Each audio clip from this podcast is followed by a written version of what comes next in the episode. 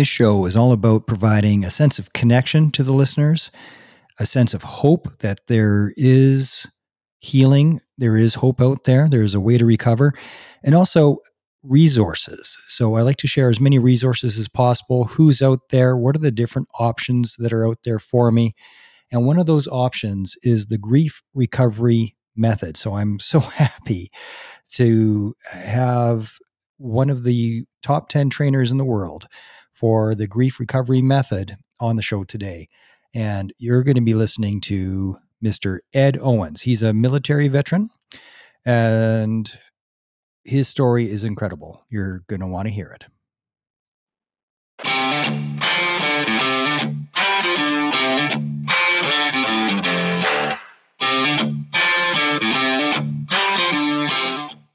At Operation Tango Romeo, we are on a mission to save lives and relieve pain by making peer support for post traumatic stress disorder easily accessible, with a vision of a world where finding help and support is simple and the path to recovery is clear. I am your OPSO, Mark Meinke, and this is Operation Tango Romeo, the Trauma Recovery Podcast. Two, one. And here we go. Mr. Ed Owens, thank you so much for joining Operation Tango Romeo. I appreciate that. And thank you, Mark, for the invite. I am really excited for this interview and this opportunity. Well, it's good. That makes me feel popular. yeah. so I appreciate uh, what you're doing. Well, and I appreciate what you guys are doing. It's so interesting. I uh, stumbled across you guys because of Colette and Gary Benoit uh, with the Benoit Wellness Center, who have been on the show a while ago. They're up in Edmonton, and I'm a couple few hours south in Calgary. We're south of Calgary. The grief recovery method, very very interesting. So, can anyone learn the the, the grief recovery method? Absolutely. Absolutely. The grief recovery method was something that was created by a guy by the name of John James, and he was a Vietnam veteran. And you know, this wasn't something he ever thought he would get into, but he was a construction guy. And after he went through the losses he went through, including the loss of his firstborn son, right, he found himself super ill equipped. And he figured out, experimented on himself, something that he pieced together, which we call a method. So this was created by a veteran, right, who was grieving with very simple things we anyone can do in order to heal after a traumatic event that has impacted their lives. And anybody you know can go through the method. And anybody can be can go through the training to be able to help others with the method. It seems to me that there is a link between extreme grief and PTSD. Now, just because you've had extreme grief does not mean that you are injured by a PTSD. I stumbled there because it's we use the term OSI, and I try to avoid the D in PTSD because really it's an injury. So uh, having extreme grief doesn't necessarily mean that you've had a trauma injury, but it could. So it does. Is the grief recovery method um, also useful for PTSD recovery? Oh, absolutely. Um, you know, as I know you're aware, the term PTSD is some a term that came out of Vietnam, and it's just one of many terms that have been used. Uh, my favorite actually is from the Civil War. They call, used to call it a, sol- a soldier's heart. Oh, I, that's know? one I haven't heard. I've heard shell shock was a common term. Right. So, or battle fatigue, or some of those other things. But in the Civil War, they called it a soldier's heart. And I think that's the most descriptive way to look at this is the things that we experience, you know, in combat or even not directly in combat, but just as a result of military service. We all experience traumatic events. And that could be as something that we experience um, in a zone, right? Or if you're a first responder, it might just be that really bad day, that terrible call that haunts you for the rest of your career right? Or it could be a divorce, or it could be the death of a parent. There's a lot of things that can be traumatic, and those events impact so many people. But whether or not that event becomes what people would call PTSD or PTS, right? That's about our emotional reaction to that event. It's about how it impacts our lives continuing down the road, right? So we all experience this, but whether or not to what level we experience our reaction to it, that's a different discussion.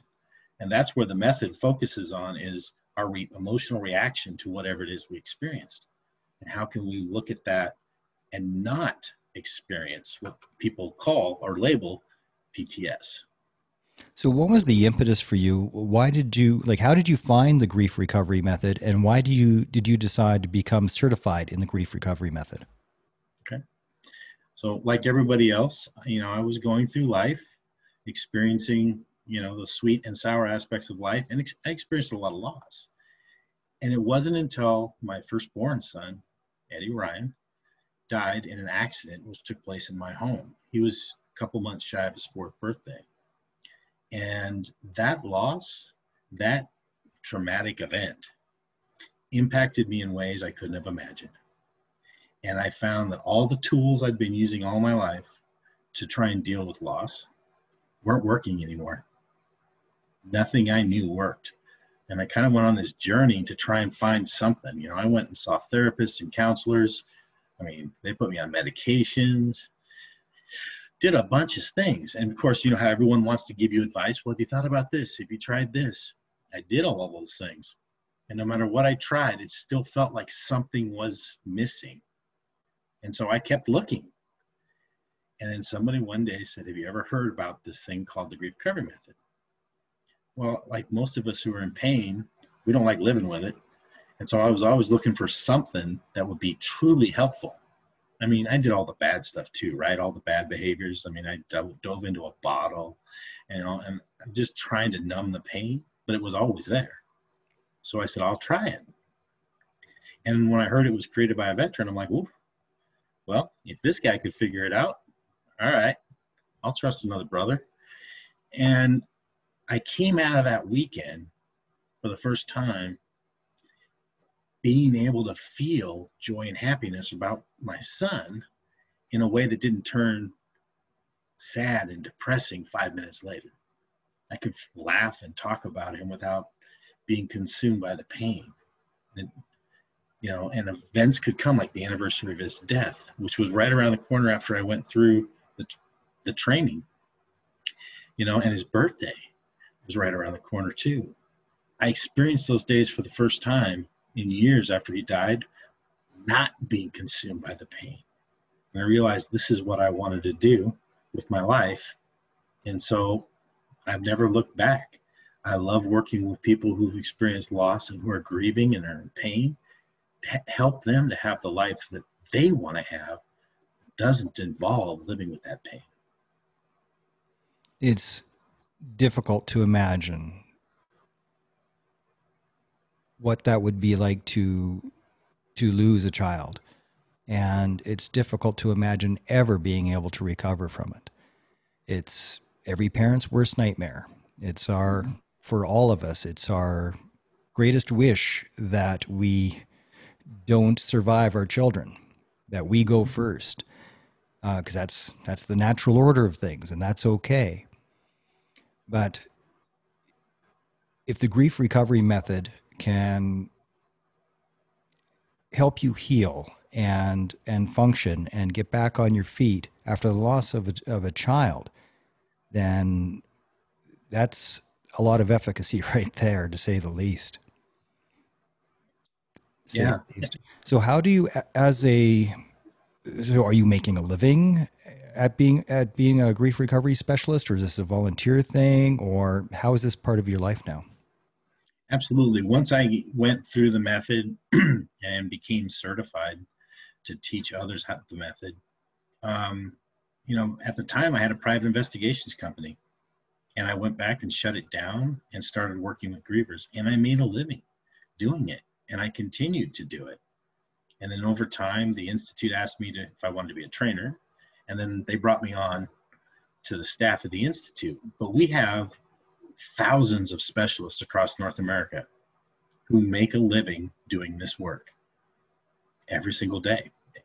Whether and some of them are professionally licensed otherwise as counselors or therapists. It's about 40% of who we teach. 60% about who we teach is really about They're people who just have experienced loss and want to help others. And they come to us, we teach them our method, and they make a living at it. You know, and and some of them have just really impressive thriving practices doing this method. That's that's amazing. And now, is there a certain legal danger about being in this space because of uh, the the rules of licensing for therapy? And what is the difference between being a grief recovery specialist and a therapist or a counselor? Okay. So a, a therapist and a counselor, those are legal terms. And with those legal terms, there's the legal requirements that are set by governments, right? And what you can and can't do, and there's liability with those. The grief recovery method and the specialists who teach it, it's an educational program. We're going to educate you and teach you the things that we all should have been taught when we were young, but for whatever reason, we weren't. And it's an educational program. It's very therapeutic, but it isn't therapy.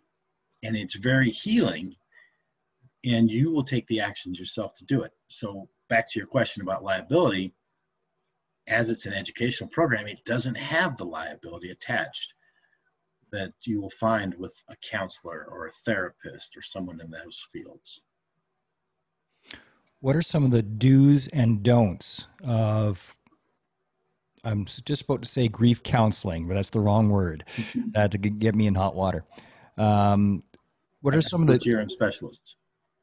What are some of the do's and don'ts when you're in that space? Somebody is experiencing horrific grief, and you're the one supporting them and helping them through it. What are mm-hmm. some of the key do's and don'ts? Well, and there's a lot of things we can talk about around this topic. one of the big don'ts, and it's the big one. If somebody is suicidal, as specialists, right, we're not interventionists. So in that moment, if they're in crisis, our job is to connect them with somebody who can help them because they're in crisis right now, right? If they're having thoughts of hurting or killing themselves, we're not the right tool for this moment. What we need to do is get this person the help that they need right now. So we a big don't is we do not do GRM with somebody who is suicidal. Right? That is a different skill set and we're going to get them the help they need. So that's the big don't. Um, other ones, uh, uh, one other don't for us as specialists is we don't work directly with our own family. Right? If there's a pre-existing relationship, um, it can limit people getting emotionally honest right? So we will have another specialist work with them. So those are a couple of things that we don't do. Let's just say that you and I were brothers, right? I mean, we're brothers in the sense we've both worn the uniform, but let's just say we were brothers from the same family, right? And mom died, right? I wouldn't be able to work with you because we both had an individual, unique relationship with mom, right? There's aspects of that relationship that are only true for me and only true for you. In that case, I would help you to work with somebody else so that you could be emotionally honest with mom about mom in a way that you're not going to worry about how it's going to impact me.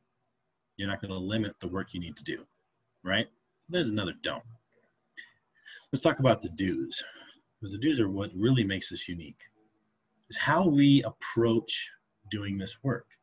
We know that grievers quite often feel like they're never heard, right? In a way that's truly meaningful and I'm sure anyone listening to this, how many times have you experienced a loss and the people around you give you all these intellectual comments, oh, they're in a better place. Well, that's true, and I still miss them. And that comment may not be helpful for me. Or they give a lot of advice on what we should or shouldn't be doing, and I start to feel like there must be something wrong with me or I'm broken. Grievers are not broken, they need to be heard. And they need to be heard in a way that allows them to communicate everything they need to say that's incomplete in that relationship right? And that's what we do as specialists is help people to discover what that is. Help them to understand what they need to communicate how they wish things had been better or different right?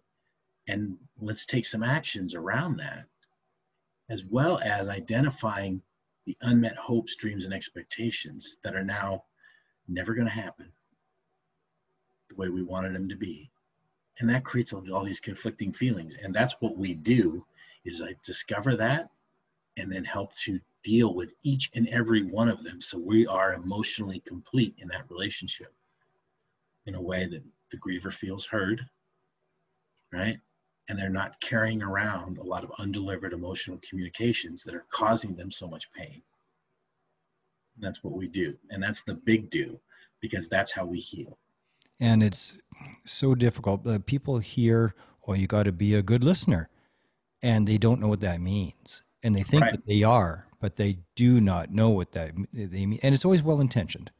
Absolutely. You know, um, I have heard from uh, uh, those that have lost, say, a, an infant or um, uh, had a, a late term miscarriage, and the supportive comment that was given to them was, "Oh, but you got three other kids, so you know, focus on them." That is a terrible, intellectually true comment that is hurtful to that person. It is just horrible, you know, um, just just horrific, and it's uh, kind of like the, the the old mom's advice: if you don't if you can't say anything nice, don't say anything at all, um, or if you don't know what to say, that's okay. Don't say a damn thing. Listen and the only thing is, that sounds like it's really hard. And that's all. And, and for all of you that are listening to this, one of the most helpful things we know we can say to somebody who's experienced a painful event is simply, I cannot imagine. I'm so incredibly sorry. And that right there is one of the most powerful things you can say. And if they want to share what's going on, just listen. Don't interrupt them.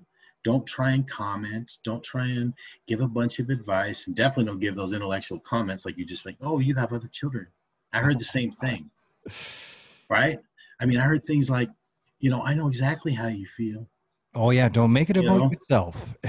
right, don't do that, folks. Don't make it and, about you. I, I know you're and, just trying to relate. I get it. You're just trying to relate. You're just trying to show empathy. It's like, oh, I've been through something too. But, yeah, no, uh, no, your cat getting run over by a car, I'm sure was horrible, and I'm not going to minimize that. That that's a big deal, but it's it's not up there with losing a child. It is not. No, and in all losses experienced at 100 percent for that person. Yes. At best, at best, we can remember how we felt when we went through a loss, and it didn't feel good for me. And so we just want to affirm to that person, I can't imagine how painful this is for you. And if you want to, ask them what happened. And then just listen to whatever they want to share. And when they're done, don't give them any intellectual comments. Don't try and give them any advice. They don't need to be fixed, they just need to be heard. And just listen. And when they're done, thank them for opening their heart and thank them for sharing what they have shared. And that's where the conversation ends. How would you define the term support? We hear support our troops, support our police, support our first responders. When it comes to emotional support, one on one, and and it's uh, somebody that's close to you, how would you define support? What does that look like to you? First and foremost, I think it's recognizing that each and every one of them have experiences that we can't imagine. You know, whether you're a first responder dealing with some of the the issues our society our global world is facing we can't even begin to imagine how difficult that is for them and so support is saying that and thank you for what you do i can't imagine how hard that is you know that little comment right there is loving, supportive, it's compassionate, right? And that's how we can truly support somebody. You know, politics aside, you know, where you stand on an issue isn't important, right? When you're trying to be supportive to somebody else. What's important is that you show up and you lovingly support them in a way um, that isn't going to result in a lot of other things coming into the discussion. Mark, I support your military service. I'm so grateful for it. Right? I can't imagine what it was like for you when you were in Eastern Europe. And I appreciate the fact that you served. Thank you. That type of thing is a loving and supportive comment. For the rest of us, you know, everybody out there, just acknowledging the work and how incredibly hard it is, and thanking them for that in that type of a context is supportive. And if they want to talk about it, we're here for it. We call it being a heart with ears. Right? It's a great visual when you're trying to be supportive. Adopt that visual of I'm this huge heart. I have these two big ears. I'm here to listen, whatever you want to share. And I'm going to listen to you without judgment, without criticism. I'm not going to try and analyze you. And you don't need to be fixed. You're not broken. You need to be heard. And that heart with ears has no mouth. And that's key to being a good listener, right? Is listening to listen versus listening to react or respond. Or to make it about you, which some people just have to do. They they do. Isn't that terrible? There's uh, I, there's a couple of people that are close to me that I never tell my stories to, because they I can't even get halfway through it before they make it about themselves. And oh yeah, this one time me, me, me, me, me, me, me, me, me, me, me. I'm like, oh man, I just needed to talk, not listen. Shit, wrong door. Sorry. So in in uh, as specialists, we're very familiar with this. That um, we're taught to compare, right? Mm. And everybody compares everything. Comparative trauma. Right and when we compare ourselves to somebody else or them to us, whatever it is, we rob that other person of the dignity of their experience mm. and the dignity of their pain. And if we choose to minimize our own pain, we're robbing ourselves of our own dignity, of the things we've experienced, right? It works both ways. We don't want to sit there and try and hijack the conversation because we're super uncomfortable, that's not helpful to that other person. And it's taking that dignity what they're trying to share with us and take it from them. We shouldn't do that. When two people have been through a very similar experience and uh, let's let's say like what they would consider to be the exact same experience um, two soldiers in a firefight in the same mm-hmm. section there's they're in the same group of eight, and they're fire team partners. So they're literally shoulder to shoulder as uh, as this experience is unfolding. Every door that you go through, they go through. At the end, that you still had two very different experiences. Absolutely. One person might uh, have a trauma injury and might be suffering from PTSD as a result of that day for the rest of their life. The other person might shake it off like it's nothing. And when that happens, there's nothing to do with strength. No. It's it's because you don't know what happened prior to that event, what their childhood was like, uh, everything else. Mm-hmm. What do you have to say about that sort of concept of um, uh, empathy for similar situations that are different? Like if somebody was trying to uh, say, "Well, I also had a child of the same age who passed away," That's a horrible thing, and but their pain is theirs. Your mm-hmm. pain is yours. Correct. How would you describe that, or how do you deal with with, with that uh, when, when you're talking with people and that comes sure. up? So first of all, from our perspective, we look at we call that a parallel loss. Mm. Right? It's not the same loss, and that's because that's impossible. Right? Each of us have individual and unique relationships in every aspect of our life. The two brothers in combat is an example each of them had their own hopes, dreams, and expectations for what that would look like, right? And they come into that situation, that deployment, that mission, with their own unique hopes, dreams, and expectations surrounding what it's going to look like and the outcomes. And they're each going to experience something very unique for them, right? And they're going to have different ways in which they hoped has been better or different. Okay. So we want to honor and recognize what, exactly what you said that they are two losses that happen to be parallel. They're similar, but they're not the same. And the way we help each of those people is recognize that, right? Without comparison. and honor the fact that they each have their own conflicting feelings around that in a way that isn't there's no judgment there's no criticism i'm not going to try and analyze any of that right i'm just going to respect that and then so talk to me about what your hopes were what were your hopes and dreams around that event how did you want it to be better or different and then listen as they communicate or try to communicate what's on their heart. Ed Owens, what a fantastic conversation today. It's uh, so, so glad that I reached out, and I'm incredibly happy that uh, you joined Tango Romeo to, to talk about this important topic. Uh, please stay on the line while we close up. You are listening Thank to you. Operation Tango Romeo, the Trauma Recovery Podcast. Today's episode of Operation Tango Romeo is brought to you by our wonderful sponsor, the Vancouver Island Works Project. Vancouver Island Works Project. They are providing us at Operation Tango Romeo with a premium website. They're building it for us, populating it. They're looking after everything that I don't know how to do. If you are looking for a website for yourself, please check out the Vancouver Island Works Project, VIW That's Victor India Whiskey Project.com. Now, they do a lot more than just websites.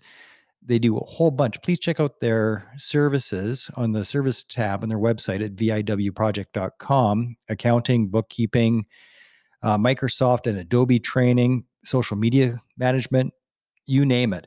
Now, the website is that they're building for us is just under construction right now. It'll be up and running probably in a few weeks. There'll be a big announcement about that. But Vancouver Island Works Project.com is supporting Tango Romeo. Thank you for that. Thank you, Manny Mandruziak, who I served with. And please check them out, man. Check them out. Get a premium website for yourself.